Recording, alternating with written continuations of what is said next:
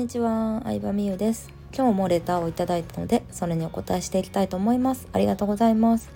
一つ気になったことがあるのですが、美優さんはビジネスを学び始めた時から発信の軸をビジネスにしようと決めていたのでしょうか？それとも他の題材と迷ったりしたのでしょうか？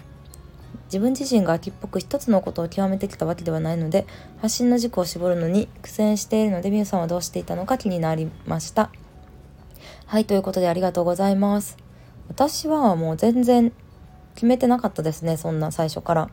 うん。まあ結局世の中のほとんどのことはやってみないとわからないことが大半なのでまあやってみないとわかんないですよねっていうのも恋愛の発信をしてたこともありました。で大阪で何回かセミナーをしてセミナー会場を借りてねちっちゃい。東京まで新幹線で行って東京でセミナーをしたこともありました。はい。で結構何回かやったんですよ。でもお客さんもまあブログ読者さんが当時顔出してないんで会いたいみたいな感じで来てくれた人もいたんかな。うーん。でもなんか自分でやってみてえなんか恋愛のセミナーとかするんなんかしんどいなって思ってやめましたね。そんな感じの時期もあったりとか、まあ、最初私ブログでアメブロでランキング上位に入る方法ぐらいしか人に教えれることないなと思ってたので。うん。アメブロランキング上位に入って案件 PR 案件もらう方法をなんかアドバイスしたりとかうんあとは何だろうな、まあ、節約とかなんかポイ活とかしてたんでそれ教えてあげたりとか。うんまあ要はいろいろやってました。いろいろやっててお客さんが一番なんかお客さんが教えてくれるイメージですかね。うん。なのでいろんな人とまあ絡んだ方がいいと思うんですけど一番手っ取り早いのは、まあ、コミュニティに入ったりすると結構ねあのこういう個人ビジネスを理解してくれて、まあ、お互いいいところをなんか言い合えるとかなんか何らかのアクションリアクションをくれる人と出会えるので、まあ、一番いいかなと思うんですけどうん。なんか結構出会なんだろう恋愛のそのセミナーとかしてた時はやっぱりそのポイ活とかうんブログの発信をしをねしてた時よりはリアクションはなかったですね。うん直接会った時セミナーの感想とかも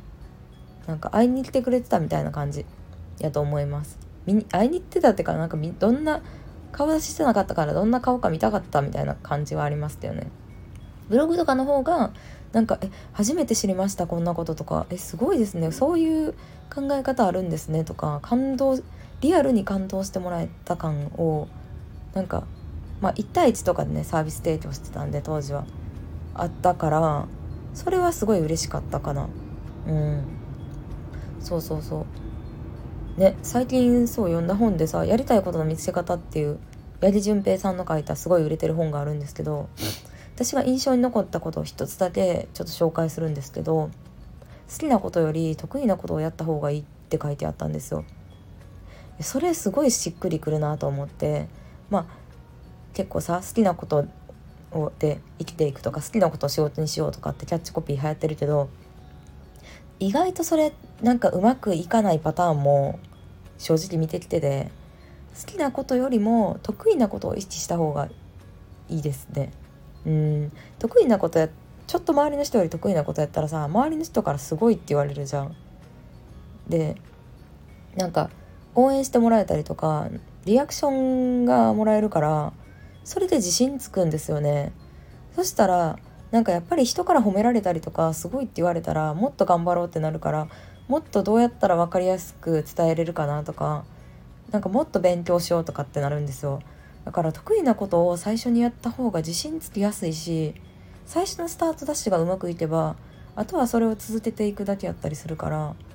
うん、得意なことをまず気づいて知ってそれをやるっていいなとは思いましたね。うん、で得意なことをビジネスとして形にすることができたらそっからちょっとずつ好きなことに寄せていったらいいと思うからなんかね最初ね好きなことをやってんのになっていう人もやっぱり結構好きなことやってんのにお金にならへんなとか好きなことやってんのになかなかお客さん来おへんなとかあって自分が好きなことでもやっぱり需要がなかったらね買ってもらうこともお客さんが来てもらうこともなかなかないから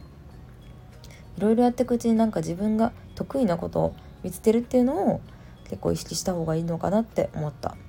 うん。なのでねなんか結構納得しましたねそれ。そうそうそう。ということでえー、うん最初からまあこれって決めてたわけじゃなくてまあやりながらですね正直。やり結構適当に軽いノリでやりながらなんかあ恋愛セミナーとかもう恋愛セミナーとかやってた時私コンセプトとかターゲティングお客さんのペルソナとかもう何にも知らなかったのででその恋愛セミナーに結婚してパートナーシップに悩んでる人やら彼氏いる彼氏って悩んでる人とか彼氏作りたくて悩んでる人とか婚活してる人とかもういろんな人来ててもう途中からもう誰に対して話したらいいんか分かんなくなってパニック状態になってましたね。今やから笑い話で言えますけどもパニック状態だったのでうん。